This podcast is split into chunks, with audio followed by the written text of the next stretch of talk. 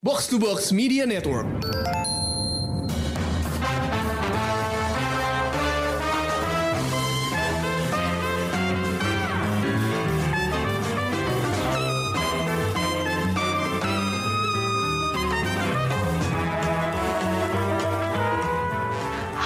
Para pendengar Showbox, udah ready buat dengerin review Ant-Man and the Wasp Quantumania? Yush, kita mulai sekarang aja ya. Udah ada bareng gue, Krisna dan Rengga. Hai guys. Halo. Halo. Nih pertama kalinya Krisna join gue sama Rengga buat nge-review sesuatu dari MCU ya. Atau Iya. comic book movie gitu. Biasanya sih Iya. kalau kita bertiga tuh nge-reviewnya Star Wars bareng-bareng. Tapi sekarang MCU nih. Karena gue sebenarnya pengen bawa sudut pandang baru yang orientasinya bukan comic book. Biar agak beda aja gitu dari biasanya. Um, dan gue baru tahu hari ini kalau ternyata uh, favorit uh, karakter Krishna dari MCU itu adalah Ant-Man. Iya, makanya gue langsung siap pas diajak. Oh, wow. Oke. Nanti kita lihat bagaimana penilaian Krisna terhadap film Quantumania ini. Pertama-tama gue mau bilang dulu kalau review kita ini penuh spoilers. Jadi kalau lo belum nonton Quantumania di bioskop, mendingan nonton dulu. Ini adalah spoiler alert ya buat kalian yang belum nonton. Jadi eh, harusnya kalau kalian udah denger sering denger Showbox, pasti tau lah review kita tuh belak-belakan dan organik. Jadi kadang-kadang ya spoiler itu udah biasa buat kita. Tapi karena ini film gede banget dan biasa netizen suka sensitif ya. Jadi spoilernya, eh, spoiler alertnya gue taruh di awal, oke?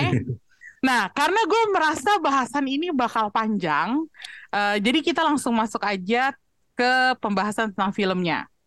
Eh, nih sekarang kita sudah resmi memasuki phase 5 dari MCU.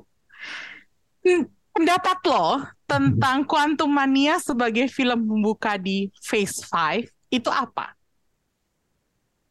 Apa ya? Kayak ter- emang terasa film build up banget sih.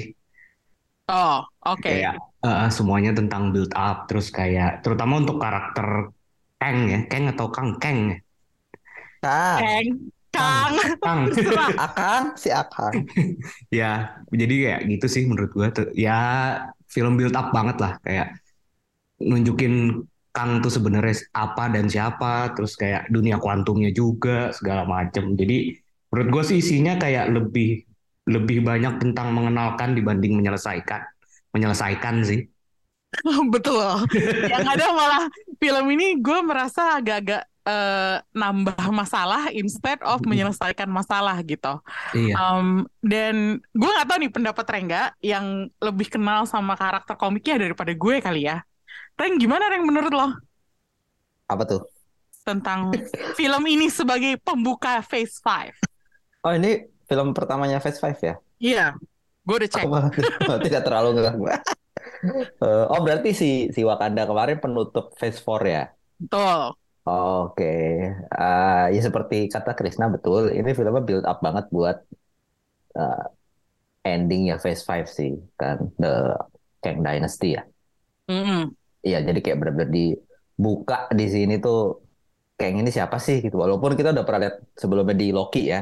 Hmm, iya betul. Itu betul. belum Iya. belum disebut sebagai Kang kan ya kalau nggak salah. Udah. Udah Udah, dia udah dia nyebutnya kayak I have many names bla bla bla bla bla bla gitu. Oh iya iya. Ini iya. si Kang itu sempat tersebut di situ Hmm. kan. Mm. Hmm. Terus ya iya benar sini kayak build up kayak nyeritain siapa sih ini si Kang ini gitu. Kayak motif. Tapi yang yang menjadi misteri besar sebenarnya motivasinya itu apa? Kan kita nggak pernah belum Iya. belum tahu kan di sini kan. Cuma Hmm. diceritain kalau dia eh, apa ya? Bisa menguasai waktu aja gitu. Dia Hmm. tidak mengenal waktu itu apa gitu. Terus ceritain tentang multiverse bla bla bla. Tapi motivasinya kita belum tahu apa. Masih disimpan kayaknya. Jadi kayak benar ya udah pembuka aja, pembuka phase 5. Kenalan. Kenalan, iya bener kenalan sama ya membuat masalah aja jadinya kan. Ternyata si Ant-Man itu. Bahkan kita nggak tahu sebenarnya si Kang yang ini tuh baik atau jahat. Gue punya teori tentang itu sebenarnya. Oh menarik, Tapi- menarik, menarik. Tapi ntar aja ya, ntar gue Oke. share-nya belakangan. Eh kalau pendapat gue sebagai film pembuka ini kurang nendang gitu loh. Kayak buktinya tadi Rengga sempat mengatakan bahwa dia nggak sadar bahwa Phase 5 udah dimulai. Iya sih. gue berharap ada sesuatu yang apa ya lebih lebih jelas gitu bahwa ini adalah start dari Phase 5 selain daripada promosi dan marketingnya si film ini gitu. Mungkin Dan- hmm, terus sorry sorry. Kenapa Chris? Nggak mungkin ya karena nggak terasa ada bedanya juga kali ya sama penutup phase 4-nya gitu. Nah itu dia yang gue pernah bahas sama Rengga adalah Phase 4 itu eh, kan ceritanya ceritanya tuh terlalu nyebar gitu loh. Kayak nih orang-orang lagi pada sendiri-sendiri nih setelah Endgame, jadi mereka belum disatuin lagi, mereka punya dunianya masing-masing, berkutat dengan kehidupan masing-masing, dan akhirnya baru sekarang di Phase 5 rencananya mau disatuin lagi. Tapi perpindahan transisi antara yaitu yang dari mereka sendiri-sendiri sama yang ini itu tuh nggak kerasa, nggak hampir nggak ada bedanya, ya nggak sih? Iya, setuju. Betul. Saya setuju. Jadi Membeo aja gue. jadi ini kalau menurut gue apa ya film yang aneh buat gue karena gue jadi meragukan apakah Phase 5 yang atau Phase 6 yang nantinya bakal berakhir di dua film Avengers itu bakal tetap menarik apa enggak gitu. Gue nggak bilang bagus atau menjual ya. Kalau Hmm. bagus kualitas sih Marvel nggak dipertanyakan. Menjual apa enggak jelas pasti Ya, bakal pasti. menjual gitu. Cuman apakah masih menarik buat fans itu loh yang gue agak Hmm. ragukan gitu. Itu gue ngomong aja di awal. Bahaya sih ya, maksudnya takutnya udah mulai jenuh juga kan. Nah, itu dia. Apalagi terus identitas film ini gue sih nyebutnya ya semacam non-space adventure karena settingnya bukan di space tapi banyak alien seperti di space gitu. Iya, Nih, iya. Menurut lo penggambaran quantum realm di sini tuh gimana sih? Asing, ajaib, atau aneh aja gitu? Wak- gue waktu pertama kali lihat Quantum Realm tuh pertama kali dikenalin di mana ya? Di di Ant-Man, di Ant-Man yang kedua kali ya. Ya itu pertama kalinya kita beneran masuk ke dalam situ Ah. ya. Ya itu gue pertama kali juga ngerasa ajaib banget sih. Dan kayak kayak apa sebenarnya di dalamnya tuh ya. Di sini lumayan bisa sedikit menjawab rasa penasaran tentang apa yang ada di dalamnya sih sebenarnya. Kayak ternyata ada makhluk-makhluk apa aneh gitu kan. Terus ada manusianya juga ternyata yang ada yang dan manusia ternyata juga ada yang punya kemampuannya aneh gitu kan. Bisa baca pikiran segala macem. Mhm. ya ya lumayan lah bisa bagian bagian itunya gue suka sih memang kayak terasa space adventure gitu kan tapi cuman settingnya aja beda gitu Hmm. Eh, tapi ya cu apa ya eh ta- tentang apa bagaimana quantum realm-nya bekerja itu sebenarnya gue masih masih misteri sih Masih buat- jelas. buat- Masih- iya karena Masih gue tanya-tanya. Iya, gue masih menemukan kayak beberapa inkonsis inkonsistensi tentang cara quantum realm itu bekerja di film ini gitu. Hmm, ya ya ya ya. Contohnya, contohnya. Relativitas waktunya sih, nggak tahu gue kelewat atau gimana gitu. Kayaknya kan pernah dijelasin kayak waktunya berjalan berbeda kan, kayak pas si Scott terjebak di situ terus dia balik di endgame kan, dia ngerasa itu sebentar kan. Iya. Hmm. Nah, sementara si Janet beneran ngerasain puluhan tahun di situ kan. Hmm. Hmm. Maksudnya iya kayak kayak gitulah. Jadi gue Iya, masih iya, iya. belum terlalu mengerti gimana quantum realm ini bekerja sih sebenarnya dibanding apa ketika berhubungan dengan dunia bumi ya. Hmm. Iya betul betul. Hmm.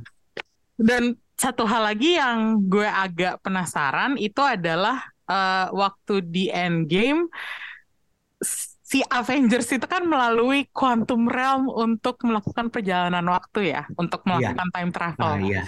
Itu gimana hubungannya sama quantum realm yang kita lihat di Quantum Mania gitu? Mm. Otak gue rasanya mau pecah deh mikirin. Dan dan ini kan maksudnya ini balik lagi gue nggak tahu apakah gue yang terlewat atau gimana gitu penjelasannya. Pas di sini pas si Casey ngebuka portal itu dia bisa langsung kedetek kan keberadaannya gitu kan. Hmm. Nah, sementara ketika di Avengers Endgame gitu, semuanya masuk ke situ bolak-balik, apakah tidak terdeteksi oleh Kang? Iya Mungkin itu nggak nyampe nggak nyampe dasarnya kali ya. yang Jadi kayak kayak lewat kayak doang gitu. ya. Eh, lewat doang Dia kayak, kan "Lu," dia tetap gitu. membuka portal gitu kan masuk ke situ gitu. Ya, bisa sih. Tapi Ya, mungkin sih. kayak ya eh, I don't know lah. Ya balik lagi mindset nonton MCU kan gak usah terlalu dipikirin lah ya. Iya. Penting have fun aja. Tapi ya ketika mengenalkan dunia baru yang aneh gitu jadinya nggak bisa nggak dipikirin sih.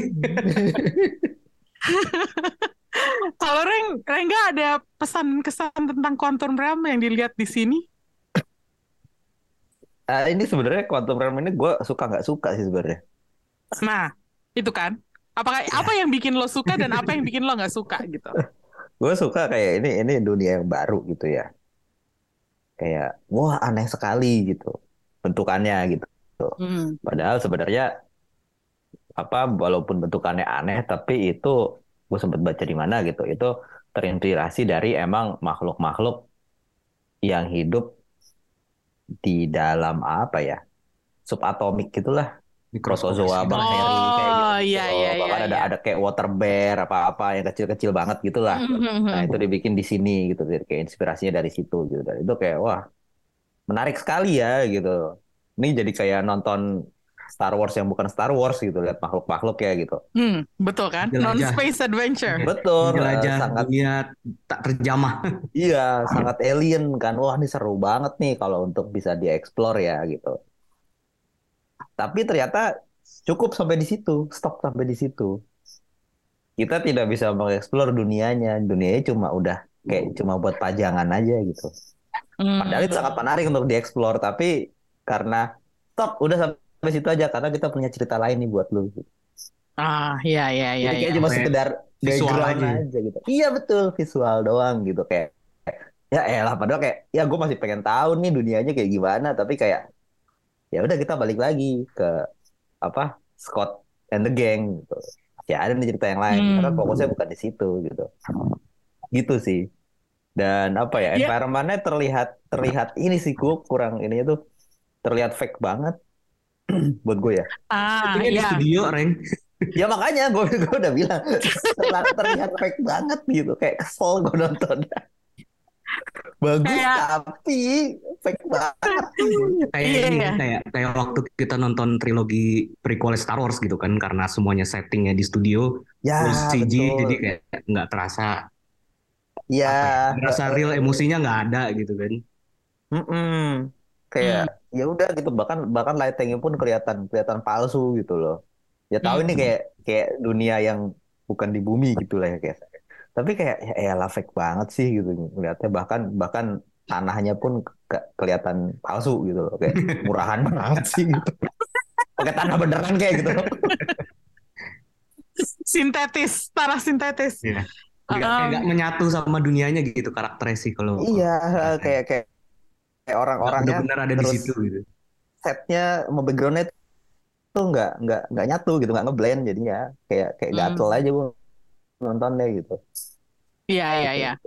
kurang Gua- lebih Gue memahami sih eh, frustrasinya Loreng tentang dunia ini, Eh, tapi Hmm. gue nggak sebenarnya nggak berharap bahwa cerita ini lebih dalam lagi tentang quantum realm karena itu ranahnya udah scientific banget dan ini kan bukan acara science ya. Jadi seperti gue sama Krisna pernah obrolin, kita emang nonton MCU jangan pakai logika deh. Kayak kalau kita pakai logika itu bakal yang ada gak bakal selesai-selesai gitu.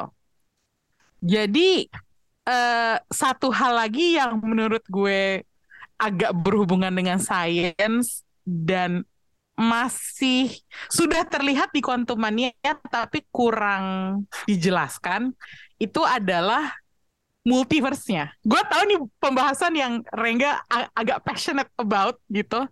Um, ini Marvel kan sekarang lagi giat-giatnya membangun hype buat multiverse.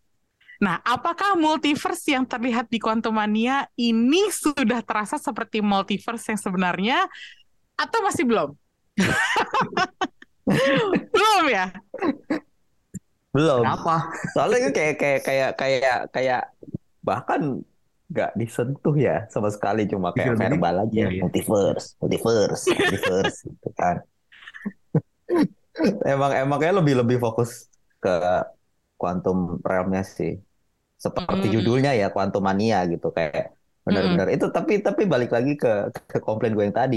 Disebutkan kayak quantum mania. Oke keren.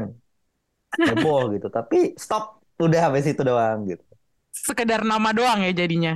sekedar nama gitu mau dieksplor tapi ada batasnya sampai situ doang karena kita mau Oh. Nih Hmm. gitu Oke, nanti bahasan ini akan kita lanjutkan ya tentang multiverse. Eh, sebelumnya gue pengen nanya Krisna dulu, kalau Krisna Hmm. sendiri sebagai orang yang tidak terlalu mendalami multiverse di mana-mana, kalau Hmm. Rengga standar tinggi banget tuh buat multiverse. Sampai Doctor Strange aja dia nggak mau nonton karena menurut dia multiverse Gua nonton. Doctor Strange. Oh, akhirnya lo nonton. Oh iya, bisa bilang Nonton film gua. sampah. Eh, dia mengatakan multiverse Doctor Strange itu sampah gitu. Eh, kalau lo sendiri Chris, sebagai orang yang nggak passionate mungkin tentang multiverse, Multiverse. apakah multiverse yang ada di sini udah cukup atau belum buat lo? eh kalau ya di Ant-Man ini ya kayak tadi si Rengga bilang multiverse-nya sebenarnya belum disentuh kan? Nggak nggak nggak ada perjalanan multiverse di sini kan? Cuman dibilang sih kan punya kendaraan pesawatnya itu yang bisa eh, Hmm. pindah-pindah gitu. Tapi ya nggak nggak dia posisinya di film ini lagi terjebak di situ gitu. Jadi nggak nggak nggak menambah pengetahuan gua tentang multiverse di MCU sih film ini sebenarnya Hmm, oke Tapi oke. gue masih sama bingung ya dengan penjelasan multiverse di Loki, di Doctor Strange gitu kayak. Oke, walaupun Doctor Strange menurut gue tuh waktu itu kan kayak dia berdekatan dengan everything everywhere all at All at once, ya. Jadi kayak waktu itu tuh gue menganggap ini kayak Doctor Strange nih versi simpelnya banget nih gitu kayak dia berusaha menyederhanakan itu banget gitu.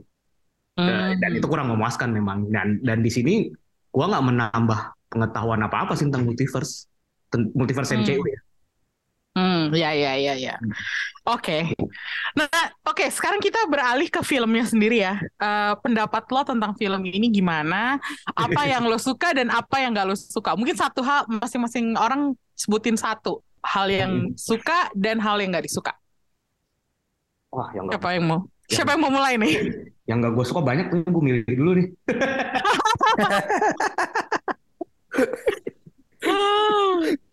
Oke, gue mungkin mungkin mulai dari gue dulu kali ya. Ya ya silakan Ya, yang gue nggak suka itu adalah eh, nggak tahu kenapa tiba-tiba karakterisasinya orang-orang jadi agak aneh aja. gue terutama merasa apa ya, merasa Hank itu jadi terlalu baik. Iya Karena gue sebenarnya menyukai Hank yang agak sarkastis, yang agak kayak kakek-kakek jahat gitu loh. nggak bapak-bapak keren kakek kakek Sinis itu Frankie kan lagi dia Iya, Iya. jadi gue sebenarnya seneng cara dia yang dulu kayak apa sih sering nyolot sama Scott gitu, terus nggak kebapaan, tapi di sini dia jadi berubah gitu. Dan ini agak mengganggu gue. Kok gue nggak seneng ya ngelihat Hank Pym yang kayak gini, caranya dia berkomunikasi sama Scott sama Hope itu juga jadi beda dan apa ya bahkan sinisnya gitu. Sebagai gantinya terus ada si anaknya Scott eh Cassie yang sekarang udah jadi tipikal teenager Gen Z Gen Z berantak tapi ya sebenarnya belum paham cara dunia ini bekerja gitu. Terus dia belum paham cara dunia ini bekerja, dia udah main-main sama dunia lain gitu. Tuh gue jadi agak apa ya? Ini kok karakter-karakternya agak aneh ya. Gue merasa Hmm. kayak wah, kayak kurang solid nih. Malah yang gue suka justru Wah, kalau hmm, sebenarnya kurang poin paling gua nggak suka sama sih sama, sama kayak yang lu sebut tadi sih kurang lebih. Eh ya kan kayak tadi eh, kita udah sempat ngobrol sebelum mulai. And, Mhm. and itu Lang itu sebenarnya karakter favorit gua Hmm, karena ya dia kan apa ya bener-bener orang yang berbeda dari Avengers yang lain gitu kan. hmm, jadinya ya dia lucu dia maling kriminal gitu bener-bener maling gitu kan terus ketika nonton Avengers, menurut gua Scott Lang tuh sering memberikan kita sudut pandang kalau kita ada di tengah-tengah Avengers gitu loh. Hmm, ya ya ya. Gimana cara dia berinteraksi sama yang lain, dia kayak kayak dia ini ini orang ngapain sih ada di sini gitu kan. Mm-mm. Dia siapa? Mm-mm. Sayangnya film ini karena kayak tadi gue bilang film ini build up banget, itu justru kayak ngorbanin karakter Scott Lang gak sih? Betul. Iya kan? Jadi kayak- Tiba-tiba dia jadi bukan Scott pria. doang, Bang. Hope juga kan jadi kayak Nah, betul. terdegradasi banget gitu perannya kayak kayak ya ya udah gitu doang gitu. Bukan Iya. cerita tentang dia gitu jatuh-jatuhnya kan. Dan judul Ant-Man and the Wasp itu jadi agak-agak kayak Iya. useless nggak sih? Kayak Wasp-nya nggak nggak ada sama sekali. Mm-mm. Dan Ant-Man yang terlihat bukan Ant-Man yang sudah kita kenal gitu. Iya, bu- bukan Ant-Man yang membuat dia jadi sangat menarik gitu di tengah kebiasaan karakter Scott Lang itu jadi menarik di dunia MCU tuh jadi hilang di sini gitu menurut gue sih. Hmm. Mungkin karena ketiadaan teman-teman bodohnya itu kali ya. Iya teman-teman bodohnya itu lumayan efektif sih sebenarnya untuk Ternyata kan ikut nge-shape tone filmnya gitu kan. Iya betul betul. Em, sayangnya meskipun di kredit David Dasmalkian Oh iya. itu nggak ada di film ini. Mm-mm. Jadi gue agak-agak kecewa sih waktu selesai filmnya terus menyadari bahwa itu cuma nama doang gitu. Mm-mm. Nah kalau Rengga gimana Reng? Apa kekecewaan lo tentang film ini atau hal yang nggak disukain? Si Dasta Macil bukan yang jadi teman jadi karakter yang lampu itu ya? Dia Lampu. jadi ini ya, jadi apa? Motion Oh iya iya iya iya oke oke. I see I see. Bukan karakternya Iya. sebelumnya ya? Bukan, bukan. heeh. Oh oke oke. Jadi ini ya yang yang makhluk tanpa lubang gitu ya. Bukan. Oh, bu- oh yang, Yang- lampu yang yang kepalanya ini, lampu yang- ya. Yang kepalanya Yang lampu. sorot kuning itu. Iya iya Oh, iya. Iya, yang oke. kepalanya lampu itu. Mm. Oke, thanks Kalau for nggak salah ya. correction. Ya pokoknya one of those creatures lah gitu. Hmm. Itu. Apa ya? Yang gue tidak suka ya? Kayak dari tadi udah Cuma gue satu sebutin. loh bolehnya. ya itu du- du- dunianya tuh kayak gede tapi kayak jadinya kecil gitu. Besar tapi kecil gitu. Itu Hmm. yang gue nggak sukanya gitu. Jadi kayak aduh sayang banget sih nih. Quantum Realm cuma cuma segini doang gitu ceritanya. Padahal Hmm. kayak eh, banyak yang bisa dieksplor gitu. Tapi gue sempet baca di mana mungkin ini salah satu eh, apa ya hmm, obsesinya si Peyton Reed akan Star Wars juga sih Ya, balik Ah, dia itu balik lagi ke situ. balik lagi ke situ. Dia dulu soalnya sempat ngerjain eh episode prequel kalau nggak salah. Hmm. Jadi salah satu krunya lah. Tapi kalau nggak salah nggak dilanjut. Jadi kayak mungkin se- semacam dendam kesumat gitu lah ya. I'll- I'll- mimpi gak kesampaian. iya, I'll make my own Star Wars gitu. Jadi ya bikin kayak gini. Sebenarnya nggak apa-apa Itu juga sih. sih. Cuman yang itu tadi yang agak-agak apa ya mengganggu adalah satu dunianya itu kita kayak terasa Hmm. fake. Terus yang kedua karakternya pada berubah semua gitu. Padahal dia konsisten Iya. kan. Film satu, dua, tiga dia semua yang nyutradarain gitu. Iya. Tapi ternyata esensi dari karakternya malah nggak nggak dapet di film ini gitu. Iya. Kayak dia dia lebih sibuk bikin world buildingnya daripada ngerjain karakternya sebenarnya. Mungkin ya. Ah, oke. Mungkin Iya. ngerasa kayak ah karakternya udah udah solid nih kayaknya si Iya, udah established. nggak usah gitu. diarahin macem-macem, udah tau lah dia mesti ngapain gitu kali. Iya. Hmm. Tapi gue punya sedikit sanggahan sebenarnya, bukan sanggahan sih. Apa Kayak tuh? tentang tentang komplainan karakter tadi gitu. Mm-mm. Kalau si Hank, kalau menurut gue kayak kenapa karakternya seperti itu karena dia udah ketemu sama Janet, jadi melunak. Ah, betul juga Oh sih. iya Bakal dia, dia yang ngebentuk dia cranky-nya itu karena ini ya, Ya ada karena dia ya. hilang 30 kesepian tahun. dan gitu. kehilangannya itu ya, rasa bersalahnya. Enggak. Sekarang kan Janet udah balik, dia udah happy lah gitu, lebih happy hidup berdua gitu kan. Hmm. Terus kalau si siapa? eh siapa tadi? Namanya? Casey, Scott, Hope, Satu lagi siapa? Hope. Kenapa dia tidak banyak berperan di sini? Mm-mm. Ke- eh, walau apa? tapi namanya ada di judul gitu ya. Hmm. Janet itu kan sebenarnya wasp juga. Jadi Nah, sebenarnya nggak salah di judulnya dong. itu dia, itu bener banget sih, itu bener banget. Sanggahan lo bener banget sih. Gue nggak bisa mem- apa, nggak bisa menyangkal bahwa gue pengen bilang itu bahwa ya at least ada Janet gitu. Um, dan dia merupakan karakter favorit gue di film ini.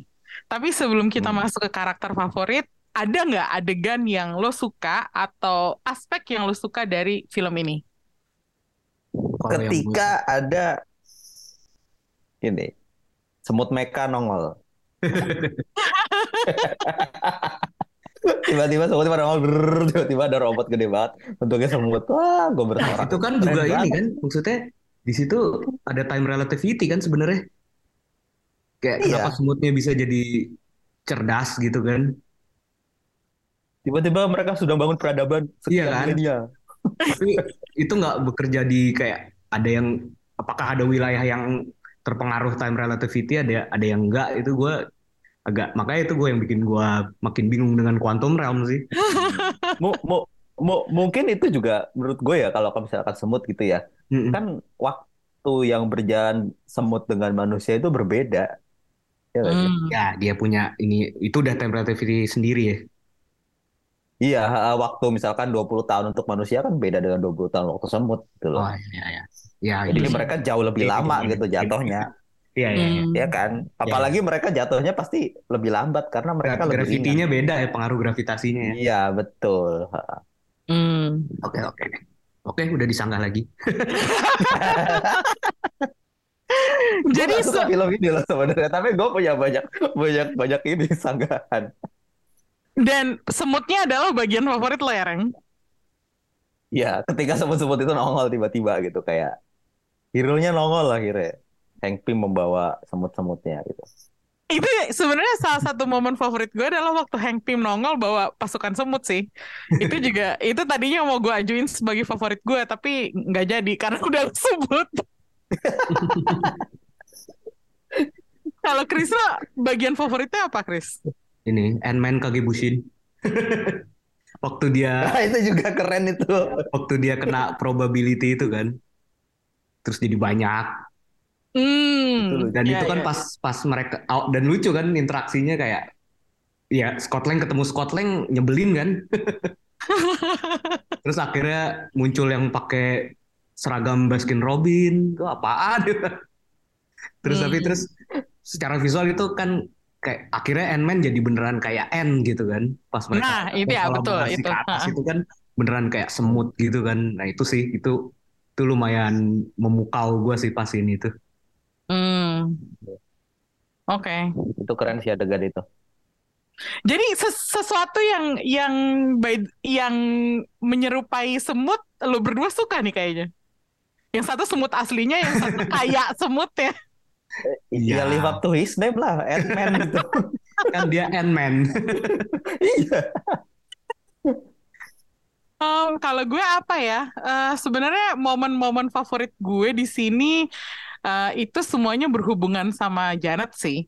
Jadi Hmm. kalau gue harus membahas apa yang paling gue suka dari eh, film ini itu adalah Janet Janet. eh, dan Michelle Pfeiffer memainkan Janet gitu. Ya. Gue suka bahwa di sini dia dikasih cerita background dia ngapain aja waktu hilang di Quantum Realm selama 30 tahun. Dan menurut gue selama ini dia itu tuh statusnya tuh lebih kayak karakter sampingan gak sih di film-film Batman sebelumnya? Iya, Kan iya. dia pelengkap doang gitu. Mm-mm. Tapi ternyata dia di sini dikasih cerita yang menarik.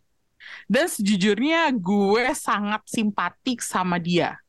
Karena ada, ini ada dua adegan yang ngena banget di gue. Yang satu adalah waktu dia seakan-akan mengakui bahwa dia punya affair sama karakternya Bill Murray. Terus yang kedua adalah waktu eh, apa ya? Eh, semua orang mempertanyakan kok dia nggak mau ngomong tentang pengalaman dia di Quantum Realm. Eh, itu adegan reaksi dia tuh buat gue real banget. Kalau buat gue semua jawaban dan reaksinya Janet Van Dyne itu normal. Jadi kayak oke dia masih menikah sama Hank waktu dia semacam punya affair itu, tapi dia puluhan tahun tinggal di Quantum Realm sendirian. Kenapa nggak punya pasangan lain? Ya boleh-boleh aja dong gitu. Manusiawi. Manusiawi gitu. Terus udah gitu, gue bahkan sempat mengira dia bakal sama si Kang loh. Cara mereka berdua duduk waktu lagi ngobrol deket-deketan gitu tuh kelihatan intim banget gitu. Iya, iya. Dan gue agak separuh berharap bahwa affair-nya itu sama Kang juga gitu. Kalau itu kan bisa jadi agak agak beda ya gitu. Dia keburu ngelihat isi kepalanya. Nah, itu dia. Kayak adegan itu cepet banget gitu. Terus uh, abis itu gue juga merasa wajar kalau dia sebenarnya nggak mau bilang apa-apa tentang pengalaman dia di Quantum Realm. Mungkin itu ter terlalu traumatis, buat Traumatis. dia. Jadi orang-orang di sekitarnya ya boleh aja khawatir, tapi kalau dia nggak pengen ngomong ya jangan dipaksa gitu. Gue tiba-tiba jadi, sensitif sih si Hope.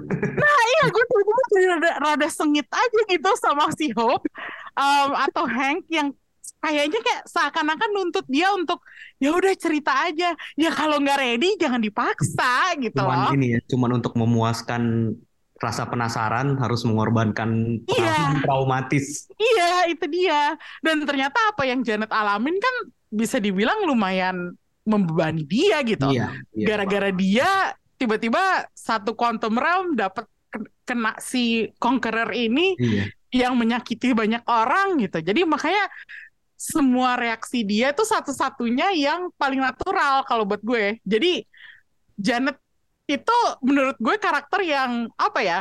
Yang bukan hanya bisa gue maafin dan toleransi di film ini, tapi gue suka banget gitu. Dan jujur aja Michelle Pfeiffer itu wah class act banget. Kalau menurut gue dia oke banget gitu maininnya gitu. Itulah bagian favorit gue dari film ini ya. Gue nggak tahu kalau lo lo sama Rengga ada hal lain nggak yang lo suka misalnya? Iya, eksplorasinya sih paling selain scene yang tadi ya eksplorasi di sepertiga awal mungkin seperempat apa setengah atau sepertiga awal sih. hmm. Oke. Kalau Rengga ada nggak nih hal yang positif? Ini sih ya sebenarnya banyak banyak bukan banyak sih. Seperti kayak ma- kayak Amy sih sebenarnya interaksi antara Kang sama si Janet itu apa ya?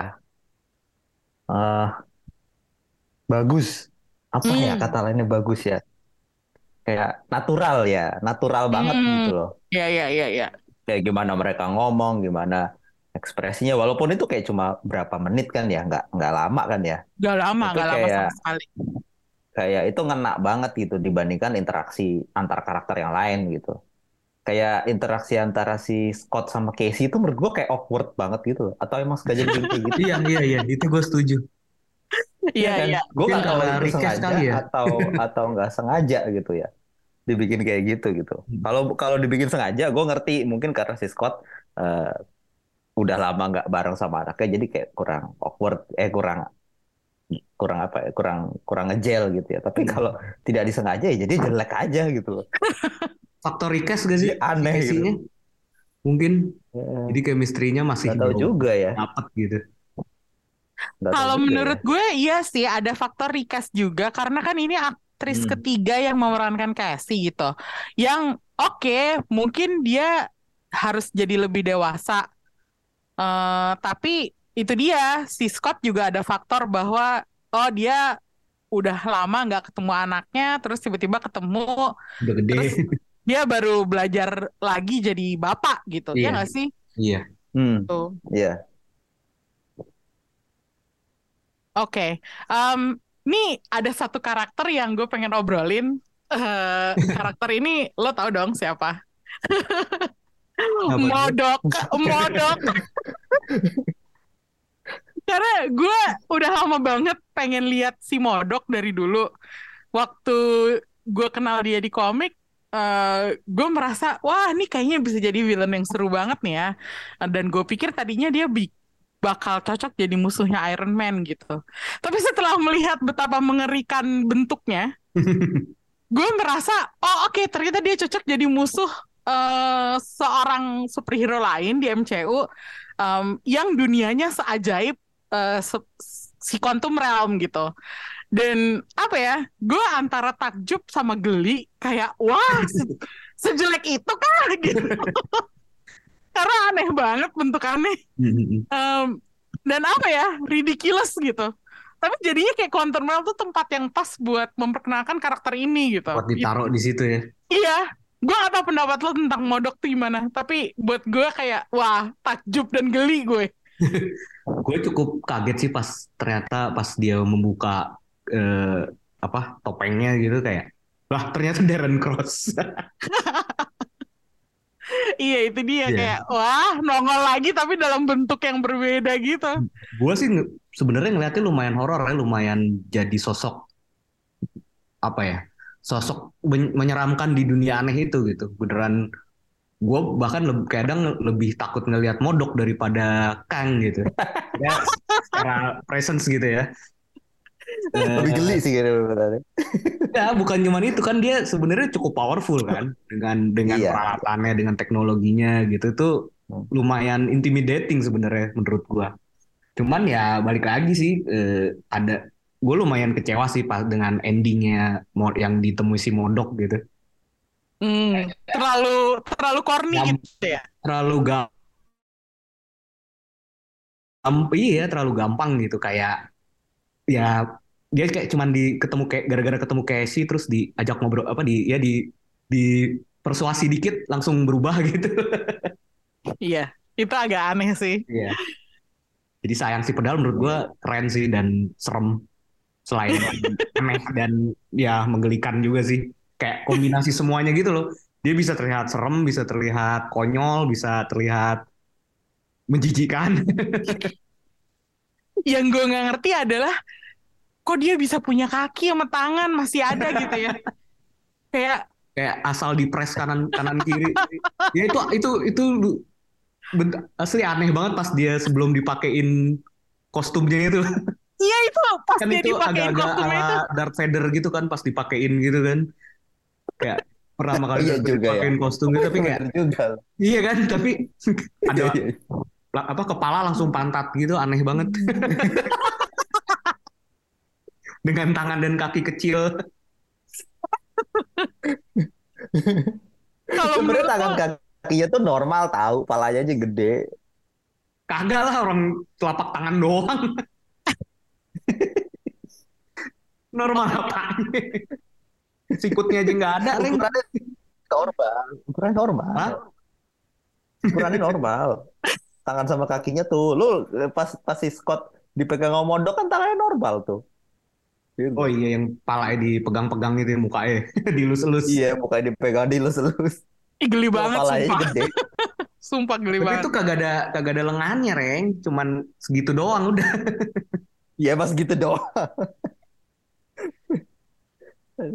Tapi kalau buat lo Reng geli juga nggak atau atau jelek atau atau gimana? Aduh, gue sebenarnya menyayangkan sekali sih kenapa Modok dibikin mati ya.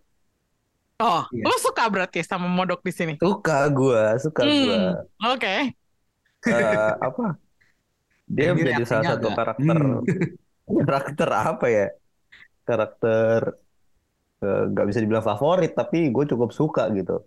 Hmm. Apalagi gue kan sempat nonton kalau ada yang tahu yang serialnya Modok yang kartun, Hmm, hmm, yang animasi.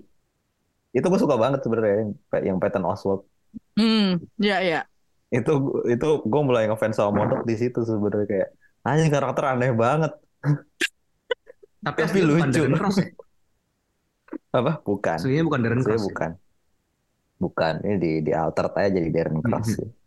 Itu multiverse-nya presence-nya modok di... itu. Iya.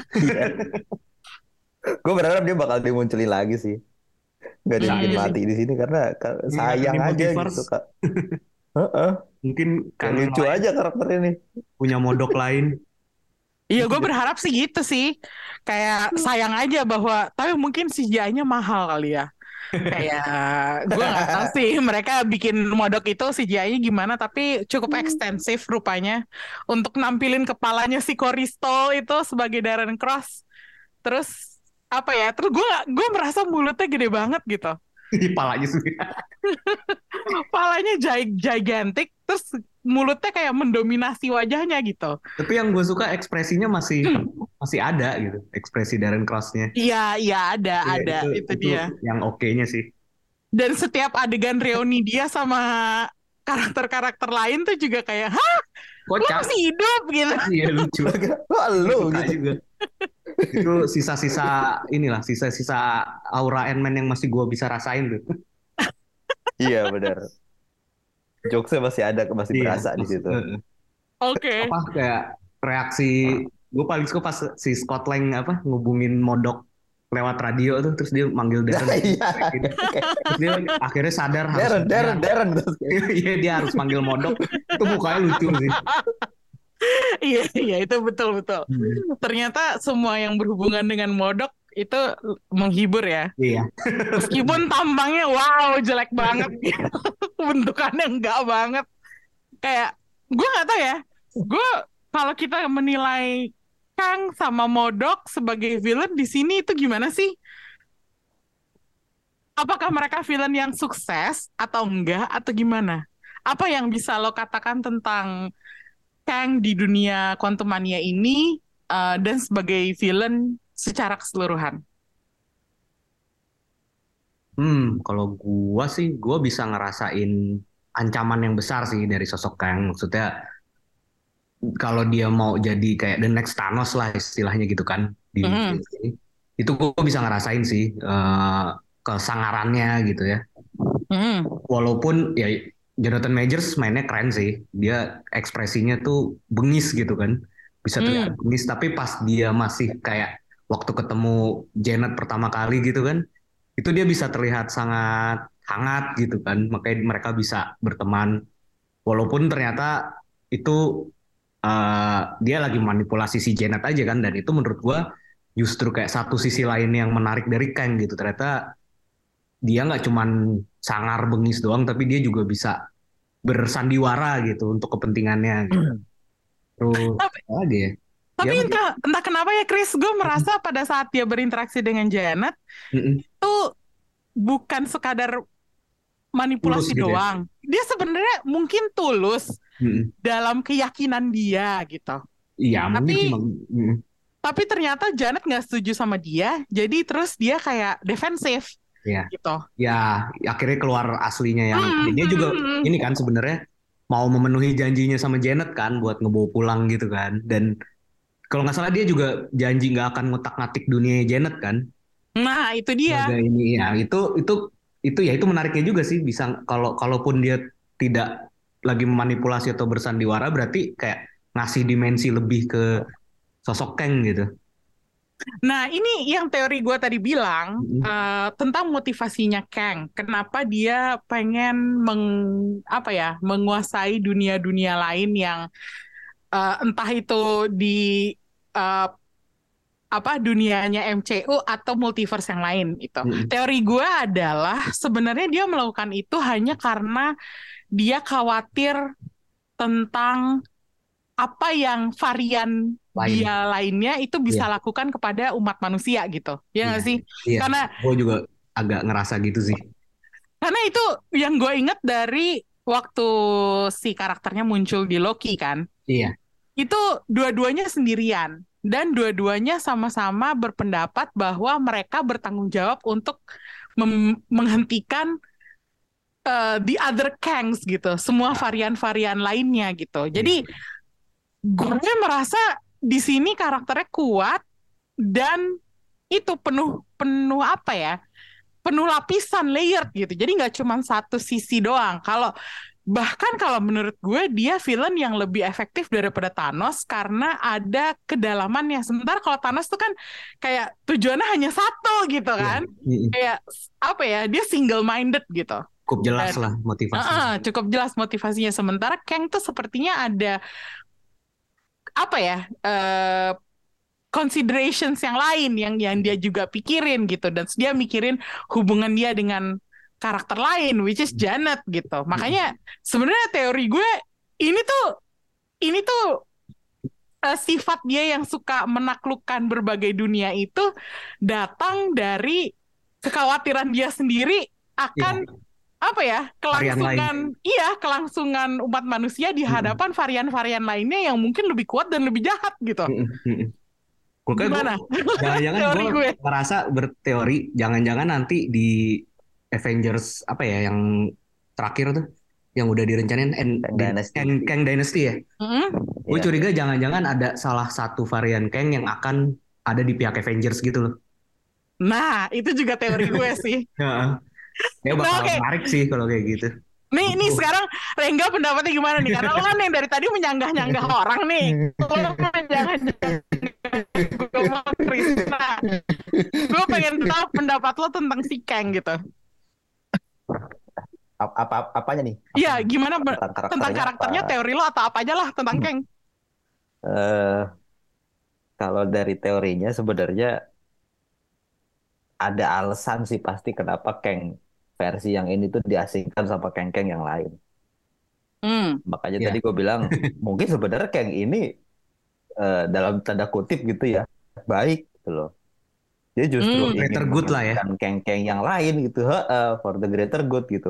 Hmm. Dia pengen justru pengen keluar dari sini, pengen menghentikan ya Kang-Kang yang lain gitu kayak ya lesser than to evil jadinya gitu. Makanya Hmm. dan mungkin juga yang dilihat si Janet pas dia mengakses pikirannya si Kang itu bukan Kang yang itu. Nah, itu Koneksi dia. ya. Terkoneksi jadinya gitu. Mungkin dia melihat Kang-Kang yang lain menaklukkan dunia yang lain tapi bukan Kang yang ini gitu loh.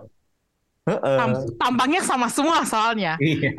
Soalnya sama semua bukan. Dan dan Janet mungkin di saat itu belum tahu tentang multiverse gitu kan.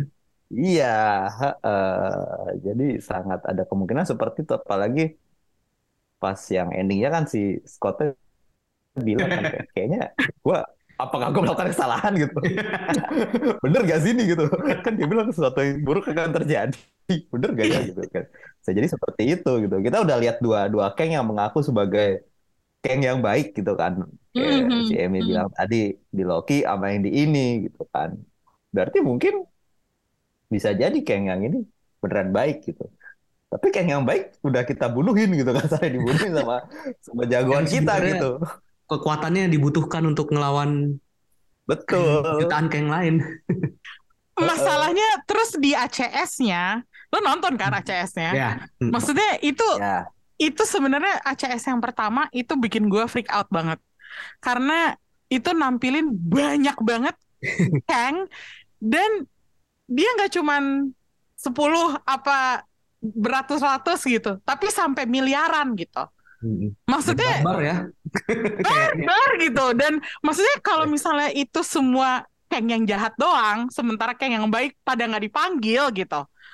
Maksudnya apa jadinya universe ini gitu kan? Kayak itu Iya. bikin gue freak out banget. Dan apa ya udah gitu ditambah si ACS yang kedua yang ada penampilannya si Loki dan si Mobius M Mobius itu. Iya. maksudnya ini kenapa mereka eh, menunjuk si apa ya menyorot si Kang yang mereka lihat di abad 19 apa 18 itu gitu. Ya, ya. Kenapa harus dia yang Hmm. mereka bilang he's the one gitu. Hmm, hmm. Itu bikin gua rada takut deh. apa ya? Gue nggak tahu gimana eh, mau menginterpretasikan apa ya? eh, dua ACS itu. Mungkin itu kalau yang Loki mungkin cuman kayak tie-in doang terhadap apa ya program eh, Disney Plus-nya gitu. Cuman Season dua ya. Iya season 2 gitu. Tapi apa ya implikasinya sepertinya nggak cuma sampai situ. Pasti lebih luas lagi gitu. Makanya gue apa ya kayak terus tiba-tiba jadi mikir juga di ending filmnya kayak bener juga sih Scott gitu. Dia apakah dia telah membunuh Kang yang baik dan bisa membantu orang-orang nanti kalau misalnya itu semua Kang-Kang yang lain tuh nyerang gitu loh. gue jadinya agak takut gitu. Dan gue sih, nah ini dia yang bikin gue merasa eh, multiverse itu luas banget di sini udah kelihatan buat gue. Itu adalah di adegan ACS yang pertama itu, di mana versi varian variannya Kang itu muncul semua. Karena gue pernah nonton dokumenter nih, kalau nggak salah itu acaranya Neil deGrasse Tyson. Tapi gue lupa apakah itu kosmos atau bukan. Di situ dia bilang kalau jagat raya kita itu hanya besarnya tuh hanya satu buih dari miliaran atau jutaan busa yang berkumpul gitu. Nah nyatanya itu yang terjadi di sini. satu Kang itu sama sekali bukan yang terakhir, bukan yang pertama, bukan yang terakhir. Itu makanya bikin gue freak out tuh gara-gara implikasinya adalah wow ternyata Kang itu bisa segitu banyaknya sampai jadi kayak busa gitu loh. Hmm. Kelihatannya di di adegan itu gitu. Makanya gue uh, agak-agak cemas. gitu. kayak apa ya? Um, terus gue jadinya merasa endingnya kurang reassuring. Iya.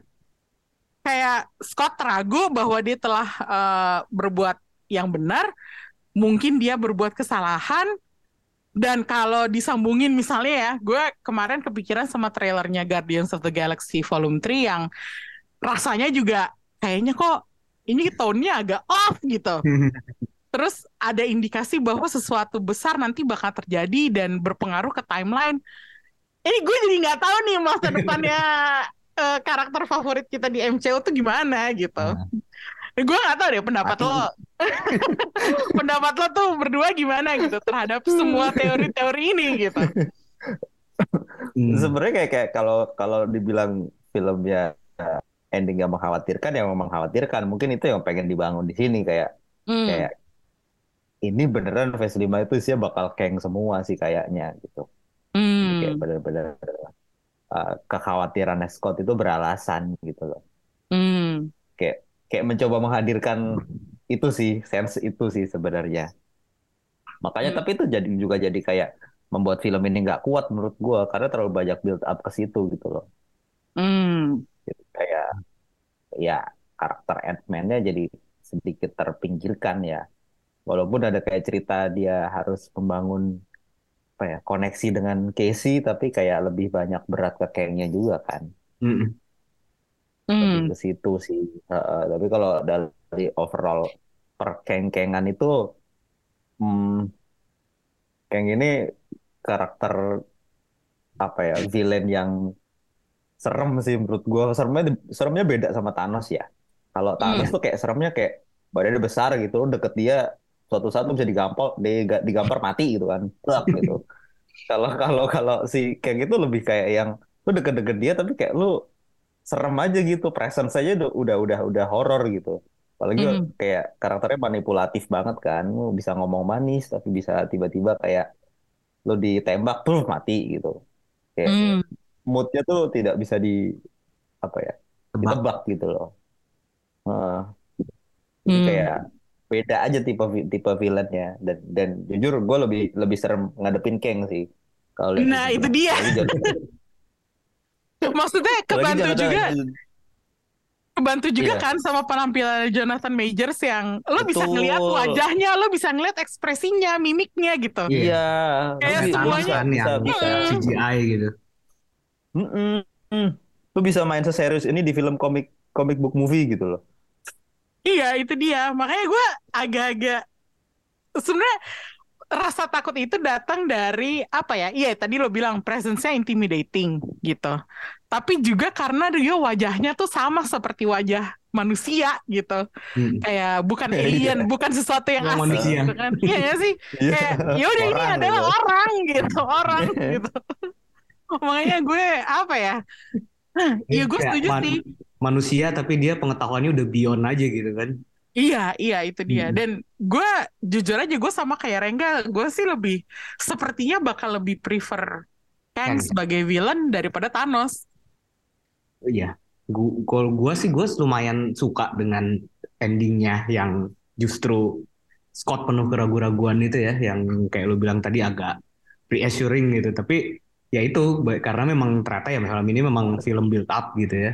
Mm -hmm. Terus apa ya? Mungkin kayak kalau tadi Rengga bilang film MCU setelah ini bakal berurusan dengan Kang terus itu juga mungkin untuk menjawab kritikan film MCU selama ini kan karena salah satu dari sedikit hal yang sering dikritik dari MCU itu kan sosok villainnya yang kadang kurang menonjol gitu kan.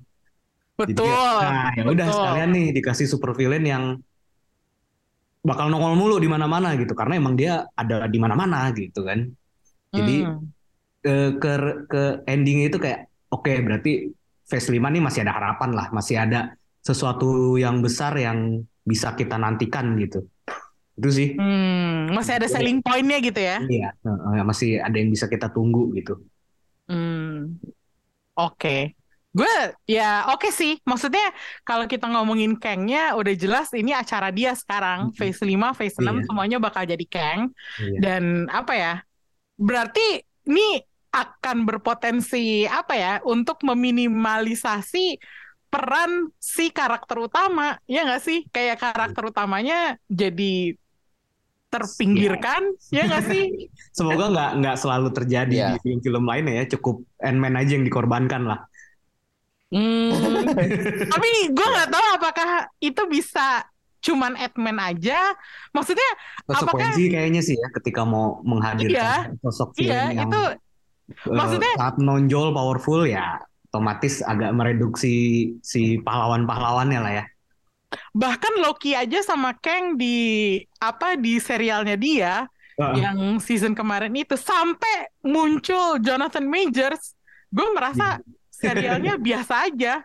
Begitu Jonathan Majors nongol, baru menarik Hmm, gitu loh. Jadi iya. gue gue kok merasanya kayak wah udah fokusnya udah beda nih, udah bukan ke heroesnya lagi Iya. gitu. Malah ke Mungkin si itu- gitu. Iya, hal yang coba hal baru yang coba di ini kali ya, dikeluarin sama MCU kali ya. Bisa jadi sih. Ya itu kan balik lagi. Selama ini kan di luar Thanos gitu villain-villain yang muncul di satu film satu film doang gitu kan ya gitu aja gitu kan biasanya nggak ada yang memorable bahkan buat Hmm. sih. Oke. Oke. Em, ini ya mau ada yang dikomentarin lagi, Reng, selain apa yang udah kita obrolin tentang Kang, tentang MCU. Biasanya kan lo yang suka cari-cari berita. Apa ya? Enggak sih. Nggak ada. Sudah sudah sudah cukup dari saya. Sudah cukup dari. Oke, eh, kalau kita bisa ngasih rating bintang nih untuk film ini, itu berapa? Kalau untuk film ini aja ya tiga lah kalau buat gue. Tiga ya? Tiga bintang dari lima ya. Hmm, oke. Kalau Rengga, Sama sih tiga bintang. tiga bintang ya? Oke, Tiga gue bintang. tadinya gue tadinya mau ngasih dua setengah, tapi karena ini ada penampilannya Jonathan Majors yang gue suka banget dan gue emang ngefans banget sama aktor ini, jadi ya tiga juga. Nah, ini sih sama kalau buat gue juga diselamatin sama Michelle Pfeiffer sih. Kayak Oh, iya. di paruh awal tuh sebenarnya dia pemeran utamanya. Gue juga merasa Emang kayak lebih, lebih fokus ke situ gak sih? Iya. Fokusnya ke Janet banget gitu. Berat di dia. berarti Ant-Man-nya tetap Scott, The Wasp-nya jadi Janet ya, yang ada di judul. Iya bener. Bener, mereka nggak bohong. Mereka nggak janji palsu menjual karakter Bener lain dong. selain daripada Ant-Man dan Wasp, The Wasp, tapi The Wasp-nya harus diganti sedikit. Bukan Hope, tapi Janet gitu. Back to the original Wasp. Iya, OG, OG Wasp. Iya, betul. Oji Wasp betul. Evangeline Lily-nya gak, mau vaksin sih. Jadi Makanya di reduce loh. Perannya gitu doang ya. Iya segitu doang. Bahkan kemarin ada ada ada yang ada yang apa? Ada yang ngitungin kalau nggak salah. Lines dia tuh cuma sedikit banget gitu. Coba berapa scene gitu. Iya nyampe 10. Begitu nongol kayak cuma kayak Hah, apa yang terjadi? Udah gitu doang. Kayak Dikit-dikit pendek-pendek banget gitu lainnya gak ada yang panjang. Semua gara-gara vaksin ya ternyata. Oke. Iya. Tapi buktinya Leticia Wright dapat peran utama di Wakanda Forever. Kalau nggak salah kan dia akhirnya Iya udah sih. divaksin. Oh, oke. Ini politik banget sih pembacaran Gosip. kita. Gosip. Gosip artis nih kita jadinya. Udah. Oke okay, guys, thank you udah dengerin review Ant-Man and the Wasp Quantumania dari Showbox Podcast. Kita ketemu lagi di review-review yang lain. Thank you, bye-bye.